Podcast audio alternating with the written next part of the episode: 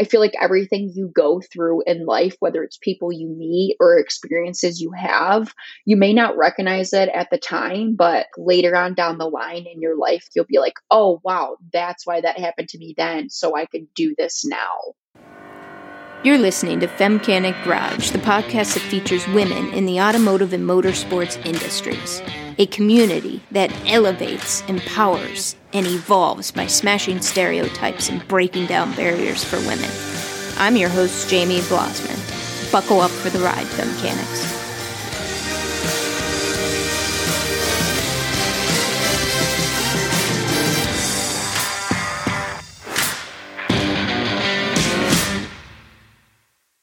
Calling all women who love their ride. I would like to introduce you to a one-of-a-kind women's motorfest. You will not want to miss this sisterhood celebration of women-owned whips, cars, trucks, motorcycles, ATVs. If it has a motor, it belongs. Ladies, this is our motorfest. Boys are welcome to attend, but the spotlight will be owned by the women in their whips. Check out all the details by visiting womensmotorfest.com. Taylor Ferns is in the driver's seat today. Taylor is an accomplished race car driver, law student, writer, race team owner, and businesswoman. She started her racing career at a young age and throughout her 20-year racing tenure has won numerous races, championships, awards, and set many records. Her awards read like a sizzle reel. Taylor is a United States Auto Club champion, the youngest female driver to win a sprint car race, the first female to win USAC midget and sprint car races at many different racetracks. Now let's sit back and enjoy the ride.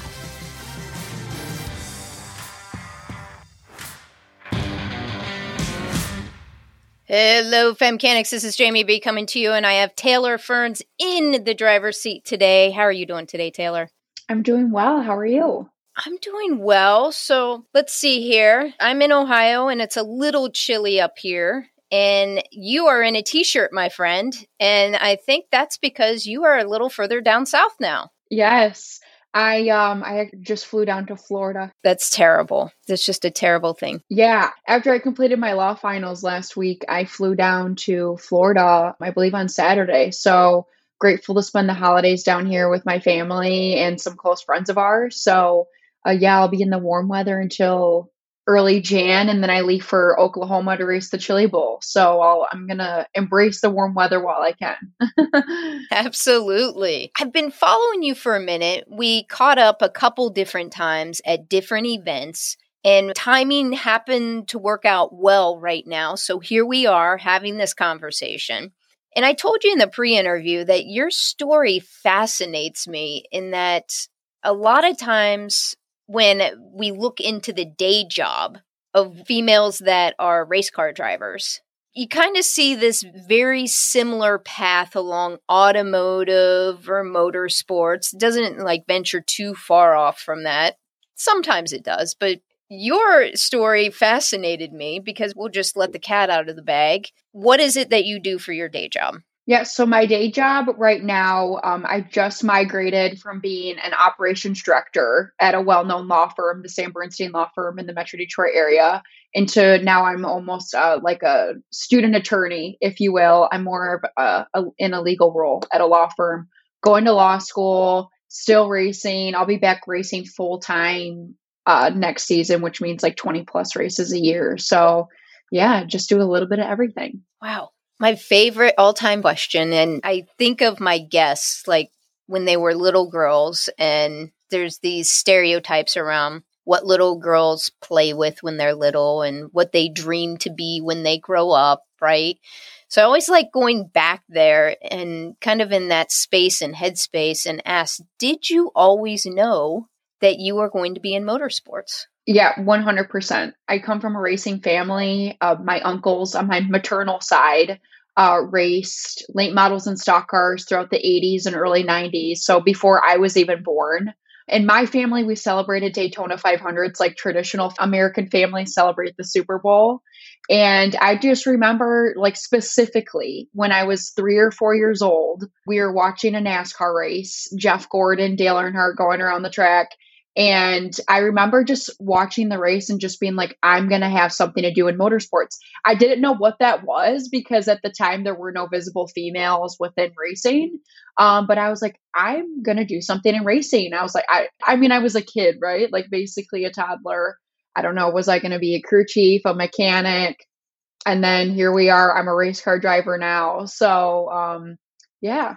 Where did that start? Did you start in like karting then? Yeah. So I started racing when I was 6 years old, in what they call quarter midgets, which is basically like a go-kart, but there's a roll cage around it. And they basically just have like lawnmower engines. And my dad and my uncle had found a quarter midget for sale in nearby Lansing, Michigan, which is only like an hour and a half from where I grew up.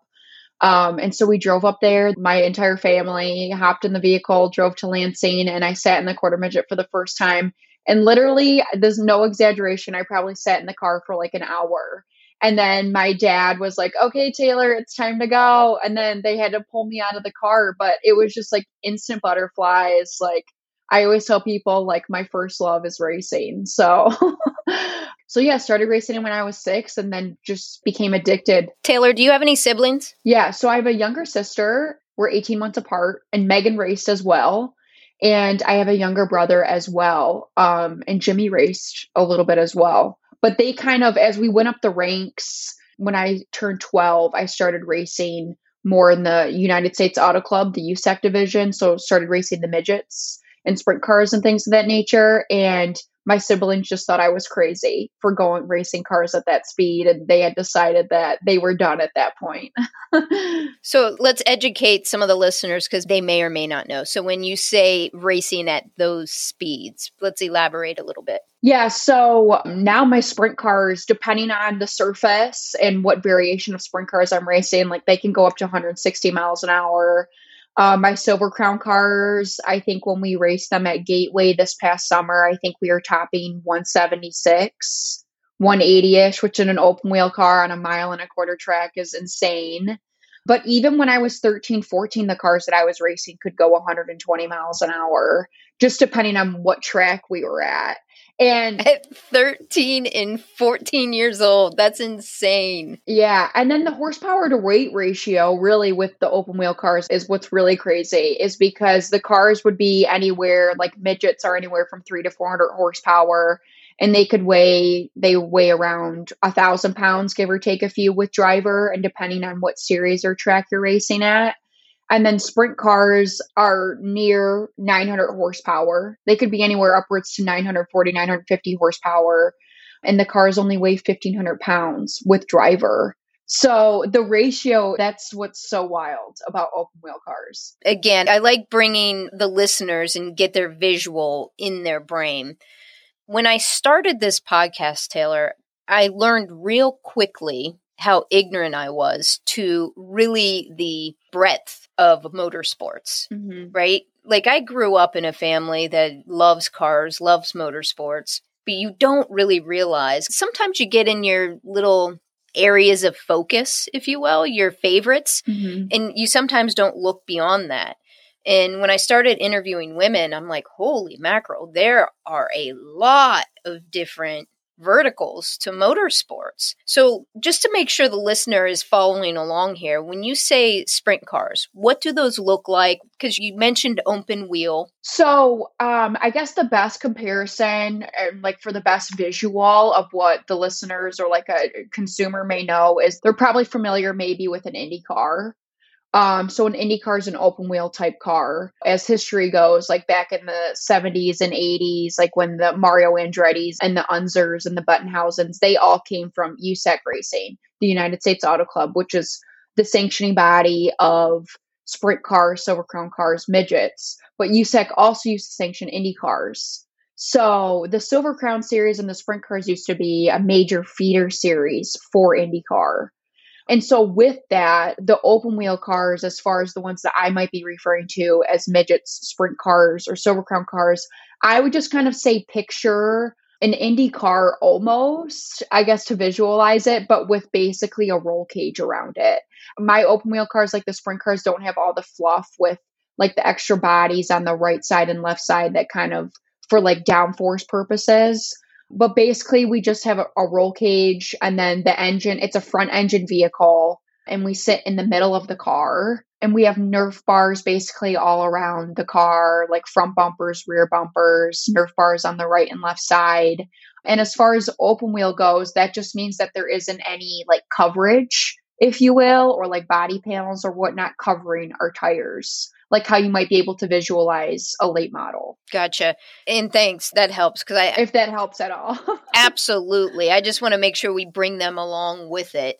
Now, as far as surface that you race on just pavement, no dirt, correct? So I race on both. So with sprint cars, silver crowns, midgets, you can race on pavement and dirt surfaces. Two different cars, though. Like, you have to have a dirt-specific car and a pavement-specific car. But yeah, race on different surfaces. And with the sprint cars, there's different variations, too. So, like when I say my non-wing pavement sprint car, that doesn't have a wing on the top of it, like how for listeners, if they've seen like the World of Outlaws, which used to be televised on TV, those are winged dirt sprint cars. And so sprint cars, there's so many different variations. So this might open like tumbleweed into a greater conversation, but there's winged dirt sprint cars, there's non-winged dirt sprint cars, there's non-winged pavement sprint cars, and then winged pavement sprint cars. So, and then there's different engine variations, and I probably just went down a big rabbit hole. No, you're all good, Taylor. I kind of wear two hats. Part of me, when I listen to my guests talk, and when I listen to you talk about going 160, 170 miles an hour, right? And then the idea of you being 13 or 14 years old with the potential of going 120 miles an hour, I put my mom hat on and I'm like, holy crap. I don't know if I would want my kid doing that. Even though I love racing, I personally would love to go 120, 150 miles an hour. Like last year for a birthday gift, my family got me a racing experience for Willow Springs out in California. And I got to rent a Porsche Boxster. Loved it. I have ADHD, Taylor. And when I was on the track going over 100 miles an hour, it was one of those moments where my thoughts just slowed down. Mm-hmm. You know what I mean? And for someone who has ADHD, to have a moment where it's almost like meditation like that, mm-hmm. It slows down for you. Everything slows down. When I played sports, it was the same thing, yeah. Right? Some people get real bad anxiety. For me, everything just slows down. Mm-hmm. So there's two hats there, right? The mom hat and the, ooh, yes, get me in the car and let me go fast hat, right? First of all, it's clear to me what you like. Yeah. Now, what about your parents? Now, I know you grew up in a racing family, mm-hmm. but I imagine there's still some reservation there to some degree. Yeah, so my parents, obviously, they love racing. I almost say just as much as I do, but I think that's a hard bar to set because I'm pretty obsessed. But yeah, my parents have been really supportive throughout my racing career. Obviously, it got to a point to where I was racing these super fast cars on these big tracks and going at obscene speeds. To where, like, when I tested a stock car at Daytona, I think we were going 184 in the draft. And I think my dad said that he just kind of had to turn away because you just never know. But at the end of the day, my parents obviously know the risks that are involved in the nature of racing and still have been really supportive of that. But I think my mom still, even though she's accustomed to maybe like the anxiousness of or the nervousness of watching her daughter out on the track going at these speeds. I still think she kind of can be a nervous wreck, but I know that she believes in my talent level and my skill level. And so I think that kind of brings her a sense of comfort just with all the experience that I have. And then also like the faith in the other competitors that I'm racing against, and like, I think maybe that makes them feel more comfortable because they know that I'm racing with experienced people who obviously are super skillful in what they're doing. And I'm racing against some of the best race car drivers in the country. So I think that maybe brings a calmer sense to them. Have you ever had an accident? Yes. I think if you talk to a race car driver and they say that they've never crashed, you would have to question their credibility. But yeah, I've had a few incidents. More so, I feel like racing the dirt stuff. I feel like tumbling and going end over end and airborne is more of a common occurrence than more so racing pavement stuff. But yeah, I've had my fair bout of accidents, I'd say. And I'm just curious because I can't even imagine, like, I'm trying to form the words here because I'm envisioning this. Have you ever experienced anything like PTSD or anything like that? Like after you have an accident, trying to get back out on the track again and clear your head and be as aggressive as you were before? So I think if I ever had an occurrence like that, it probably was when I was like 7 or 8 years old. So just like a year or two after I started racing, I'd gotten into an accident, which this rarely happens, but it would happen to me. I broke my leg in a quarter midget accident. And so I was out of the seat for like maybe 3 or 4 months because I broke both my tibia and my fibia to where I had to have surgery on it. And I just remember, like, for me, the PTSD was going to the track and watching my siblings racing, and I wasn't able to race. And so that's where I had a really hard time. But this might give you an example of how much my parents love racing and maybe how crazy they are too, because I was leading the points in a certain division that I was in. And between the time that I broke my leg and the next race for that series, I hadn't really missed a race until I got my walking cast on. And they let me race with my walking cast on. Because it was my brake foot. And so they're like, oh, she's not going to need her brakes, really. And I could still push to the point to where my car would stop. Like I still had that type of strength in my left leg with my cast on. And so they let me race. I ended up winning the championship. But after I came back from that, I don't really like bringing my nerve levels like to the surface, or I don't really say if I'm anxious or anything. But my dad did kind of say, I would never put you in something that you like could potentially like get super hurt in. So obviously anything greater than breaking your leg, I would presume. And so I guess that maybe he was trying to bring me a sense of comfort, but I mean, it didn't really help. I just wanted to go out and race and win and whatnot. But now the irony of this is he stopped saying that probably when I turned 14, because no one really talks about the dangers of the type of open wheel racing that we're in, but it's obviously there. But I think all of us, like even my competitors, say we love what we're doing. And I was actually thinking about this recently. I was like, this might be like a little extreme, but I went without racing for like 3 or 4 years. And it was probably like the toughest time of my life, honestly, throughout college. And like, I would rather, like, it's almost to the point where like, I would rather die than not race again type of thing, because that's how strong like my obsession is and my addiction is with racing.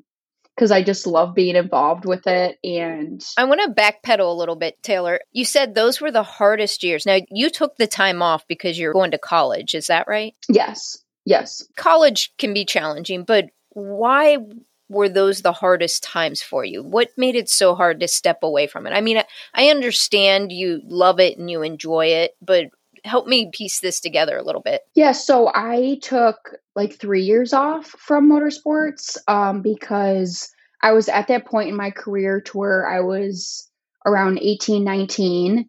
I had lived in Indiana on and off throughout my high school years. And so after I graduated from high school, I moved down there. I was living down there for like a year, year and a half.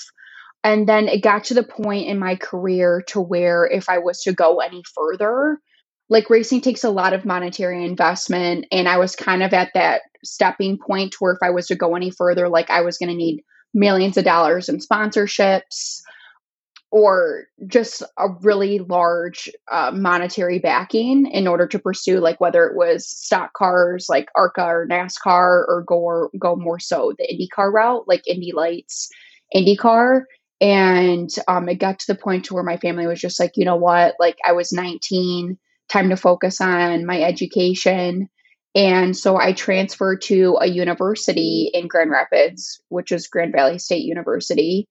And at that point, I had gone from being surrounded by all my motorsports friends in Indiana and like being involved and working at the race shop every single day and just like living the motorsports lifestyle. And then when I had moved to Grand Rapids, Michigan, basically surrounded by people who had no idea what motorsports was, or they just weren't like maybe mechanically inclined, and basically like starting over in a way. But I almost had felt like the rug was pulled out from underneath me, because here I am, like I come from this lifestyle that I was around, like all my motorsports friends and whatnot. And then it was just like a complete 180. And then it was like, I couldn't even talk about racing because no one knew about it.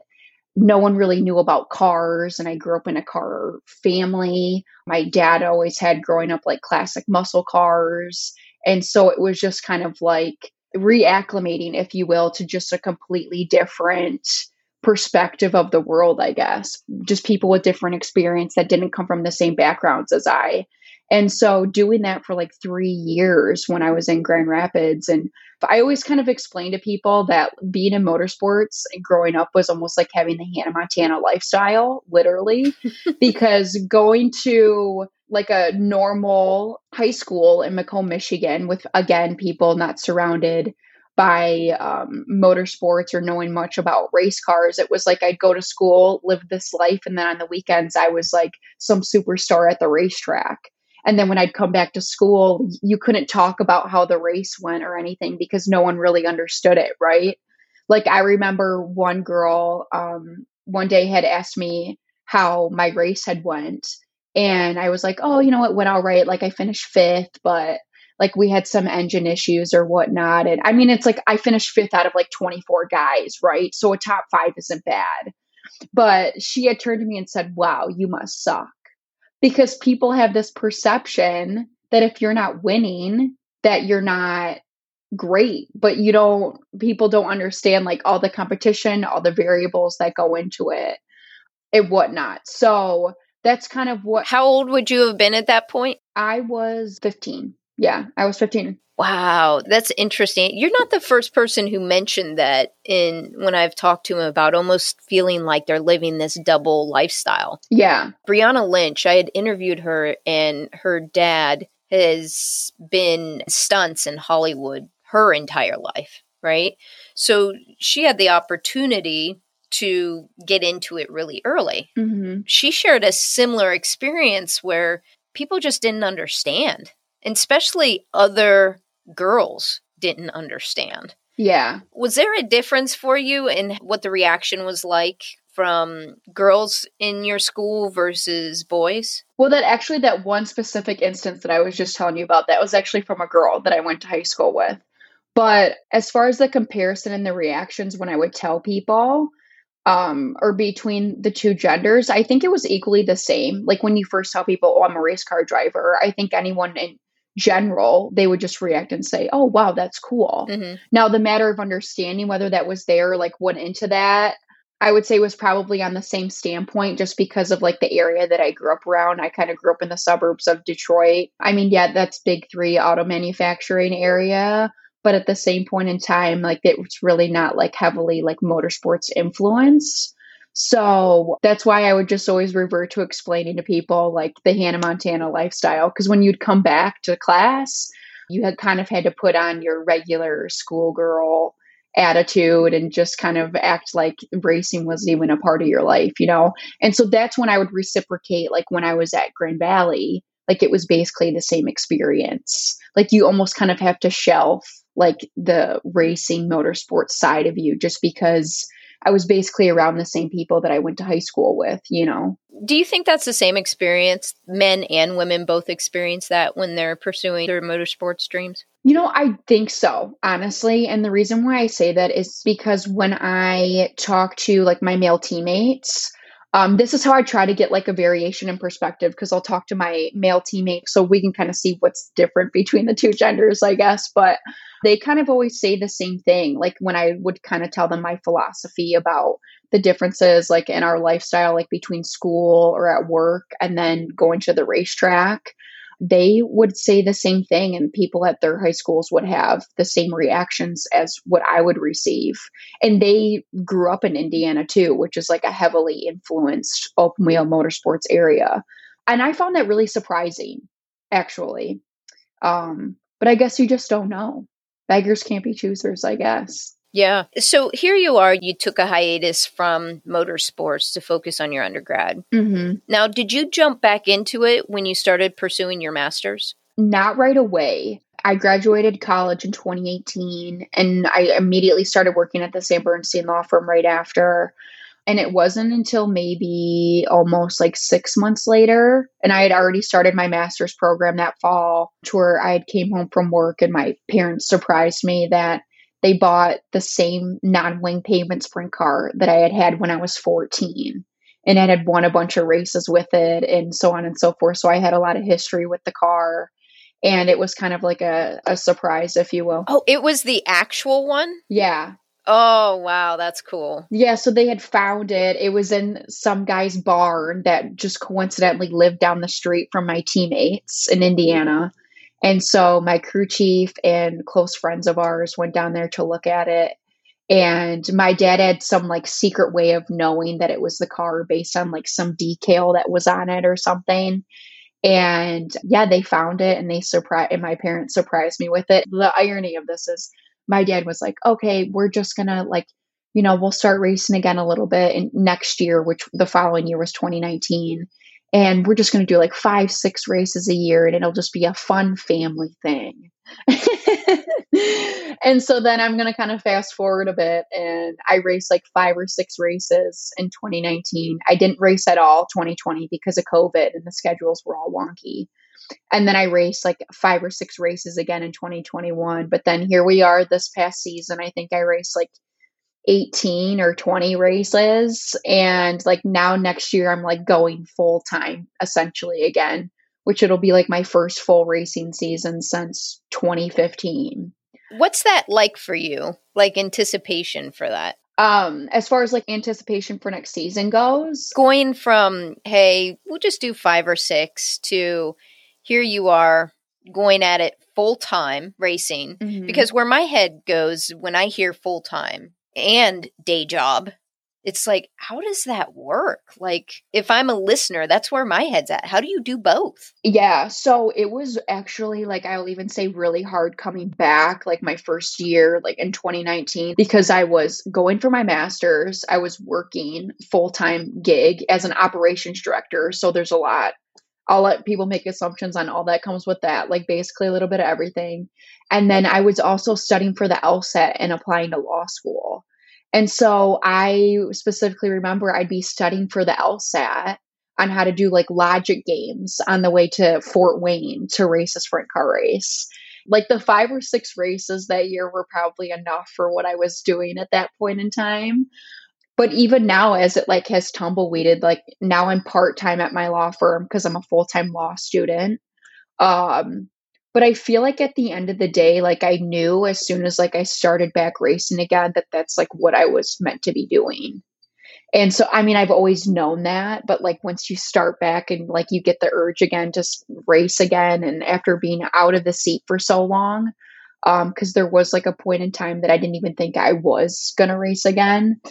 Now it's to the point to where like, I know racing is like my absolute passion. Like I know that's kind of like somewhat of what my purpose is.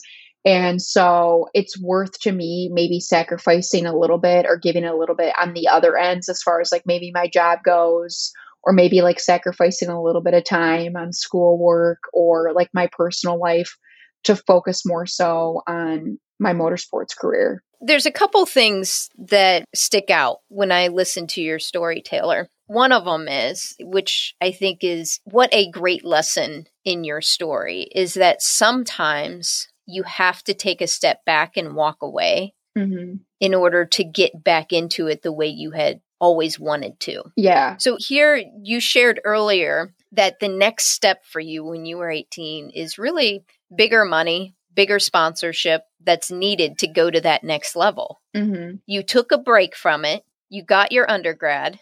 You started working at a law firm, and correct me if I'm wrong, but they're one of your main sponsors. Is that right? Yeah, no, for sure. So talk about how life comes full circle, right? And I think at the end of the day, like reflecting on it, like I'm big into cliches, like everything happens for a reason. Rome wasn't built in a day. Like, I always am like giving this off to like these philosophies off to my friends and stuff like that, just because I so believe it's true. And I also talk about a lot like the foundations of life. I feel like everything you go through in life, whether it's people you meet or experiences you have, you may not recognize it at the time, but like later on down the line in your life, like you'll be like, oh wow, that's why that happened to me then. So I could do this now, you know? And so I just feel like when I was younger, doing the things that I did working with Lynn St. James, and then racing up until I was like 19 and having the experience at such a young age to live on my own and gaining those kind of life skill sets, and then kind of going off and getting my education. And now I'm working at this law firm and now they sponsor my car.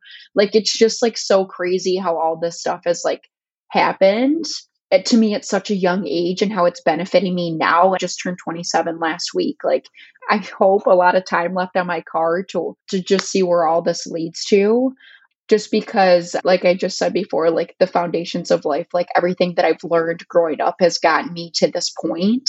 Growing up, like my parents recognized that motorsports was my passion before I even really, I feel like, realized it. Like when I was 12, like I remember my dad saying, yeah, like, we do this all for Taylor because she's so passionate about racing. Racing is her passion.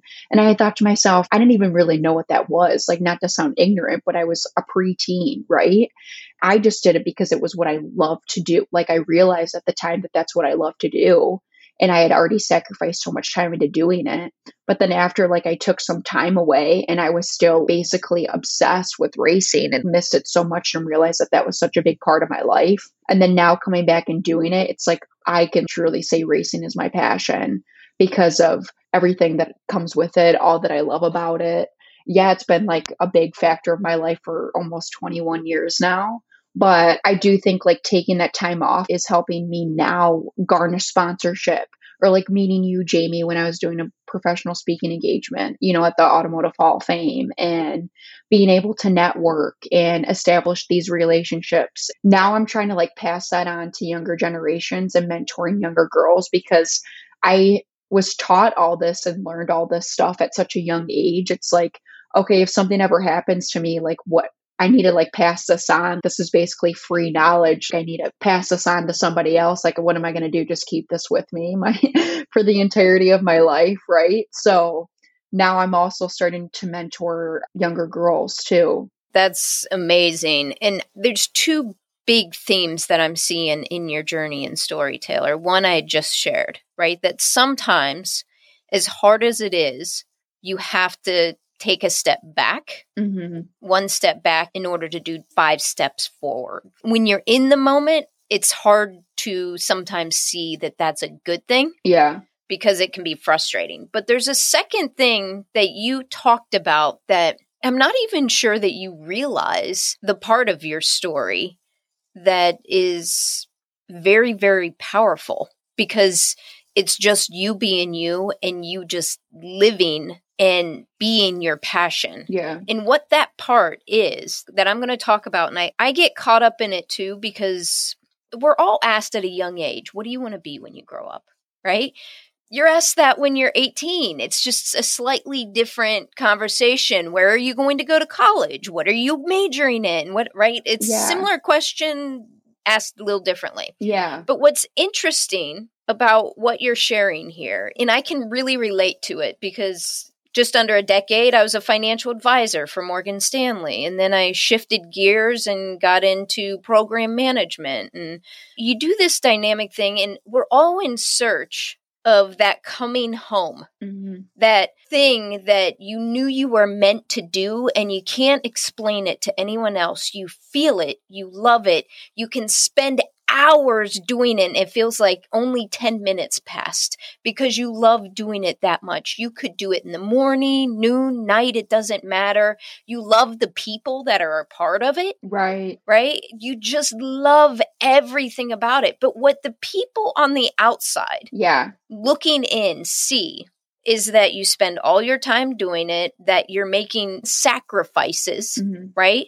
And when you're doing and just immersed in your passion, I always challenge people and ask them, is it really a sacrifice? I don't know about you, Taylor, but when you're at the track and what you described when you were in Indiana, you love the people you were surrounded with. It just so happens that those people have the same passions as you, mm-hmm. that you work with them during the day, and they're the same people you would go out and maybe have cocktails with after work because you enjoy their company. You have a common thing, common interests. So I would challenge people, one, is it really making a sacrifice?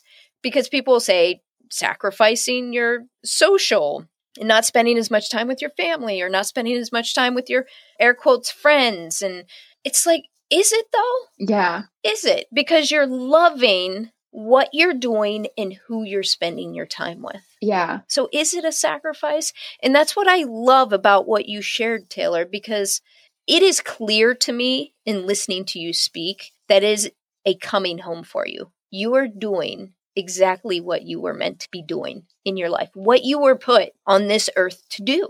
Yeah. And what's so crazy about that is, like, I feel like I've always recognized that. And some of my coworkers, which I have some of the best colleagues, I can honestly say, at my law firm that I work at. And when they had watched some of my races from when I was like coming back for like those 5 or 6 races a year, I ended up winning. And he was like, oh my gosh, you were just so amazing. He was like, it's like, that's what you were meant to do. And it was like, it almost makes you a little emotional, but yeah, I wanted to say, like, kind of going off of some of your points, because they're so valid what you were saying, but I always kind of tell people, and I wrote about this in my law school personal statement, is I kind of say life is like accounting. In accounting, for every debit, there's a credit, but in life, there's always going to be, like, it's like an opportunity cost measure, right? Like, there's always going to be a sacrifice for every benefit of a decision, right? And so it's like that in anything that you make, whether it's moving or whether you're going to quit your job and found something else, or like, I just feel like with what I had to do and like with my experiences in life, like, yeah, at times I gave up some things, but what did I also gain in the meantime that got me to where I am? You know, like, if I didn't take that time off and like maybe network with some people, like in my business fraternity at school, or got my education, like, would it have led me to where I am now at the firm that I'm at now, who's helping support my race career? And at the same point in time, like, you were talking about how when kids are 18 and like they have to choose like what school are they going to or whatnot. I live by the philosophy. I think it is so crazy how we tell an 18-year-old graduating high school, like, we send them to college basically. A lot of kids go to college as far as like, pick your major and choose what you want to do for the rest of your life. And it's like, they barely even experienced the world yet, you know? So you hear of all these teenagers and young adults that are changing their majors 3 or 4 times, which I believe is the average 3 times to change a college major, because as they go and travel and go to different countries and experience different cultures, they're realizing, oh, instead of business, I might want to be an art major because I actually enjoy the creativity side or whatnot. And so I always thought when I was growing up that, oh, in my mindset, I was going to be a race car driver. Like, if that didn't work out for me, I was like, man, I don't know what I am going to do, right? And then what's great with interacting with you or like being involved with Women in Motorsports North America is there's so much more to motorsports than just being the driver, right? So, I mean, I don't like to think about what I'm going to do after racing because I'm not there yet. I want to enjoy what I'm doing now, but like, I could be a team owner like Beth Perretta, or like manage a team like Marissa Andretti, or be involved in the marketing, or mentor like Lynn. There's just so many other things and so other possibilities like within motorsports that are endless. Or like another thing, I could be like a legal, work within like motorsports legal and do things of that nature. So things that I wish I knew at 18 that I know now, but you know what? It's never too late. That's true. I mean, you mentioned Lynn. I mean, think about that. She became Rookie of the Year in her 40s. Yes. Yeah. Rookie of the Year. Yeah. I know. Right? I love those two dynamics of your story, Taylor, because I think they're very, very powerful lessons for people to kind of pause and really ponder on. I like what you said about opportunity cost. And what I always caution people, and when I say people, I think of my kiddos, right? I have 2 kids, 15-year-old daughter, 12-year-old son. And I often check myself as a parent where it's like, okay, who is really viewing that? Because sacrifice is a very powerful word when you really think about it, right? Mm-hmm. Who is it really a sacrifice for? Yeah. Do you know what I mean? Because when I'm doing what I love to do, Taylor, it's not really a sacrifice. And I think probably the hardest thing for me when I started to go down that journey and really find my calling mm-hmm. is that you end up drifting apart from some people. Yeah. And what I find is that it's harder for them than it was for me. And it's not that I didn't care about them. It's just where I knew I wanted to go, it didn't align with where they were okay settling for. Right. And, you know, I think that comes with like, when you recognize and you're pursuing what you want to do and realize like that might be your end game, you almost have like blinders on, right? So anything else mm-hmm. that like doesn't really like matter like to that end game, it kind of has a way of just kind of maybe going off on its own, if you will. And not to say that. And sometimes it's tough decisions yeah. that have to be made of letting people go. Yeah. And that's hard. Yeah, for sure. Because if it's not bringing to me, like I try to eliminate toxicity, like at every point, I'm all about positive manifestation. Like you got to bring positive vibes. Like I feel like positive input reflects a positive output. Like that's how I live my life. But I can like specifically think of times to where I had like maybe friends or like certain relationships that I just felt like weren't bringing like positive energy to me. And so it's just kind of, it may be rude in saying it, but it's like, you're a toxic person and I don't want to be around you. Yeah.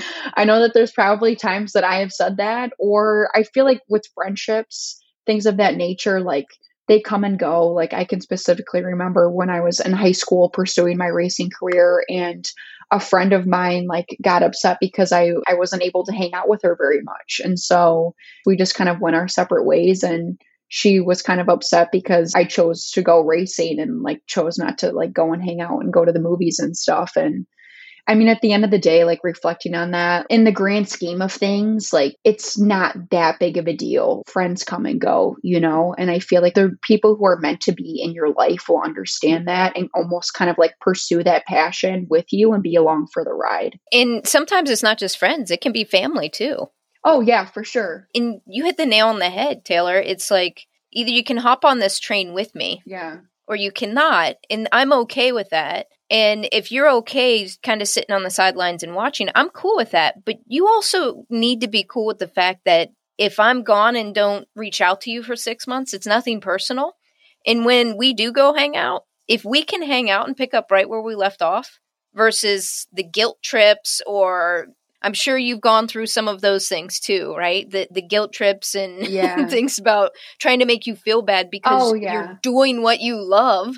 Exactly. That's why I'm all about low maintenance friendships. I think like all of my really close and best friends, like we can go months without talking and then see each other. And then it's like, we haven't missed a beat, right? Yep. And I kind of always go by the quote too, when it comes to friends and personal relationships. I don't know if it was Oprah that I said this. I want to make sure I give the right credits, but it goes something along the lines of you don't want people in your life who will only ride in the limo with you. Like you want people who also sit with you at the back of the bus. Yep. And so I probably didn't paraphrase that correctly, but I wanted to say that too, because I am a huge kind of like positive quote nerd. So yeah, I am too. I'm always spitting out quotes.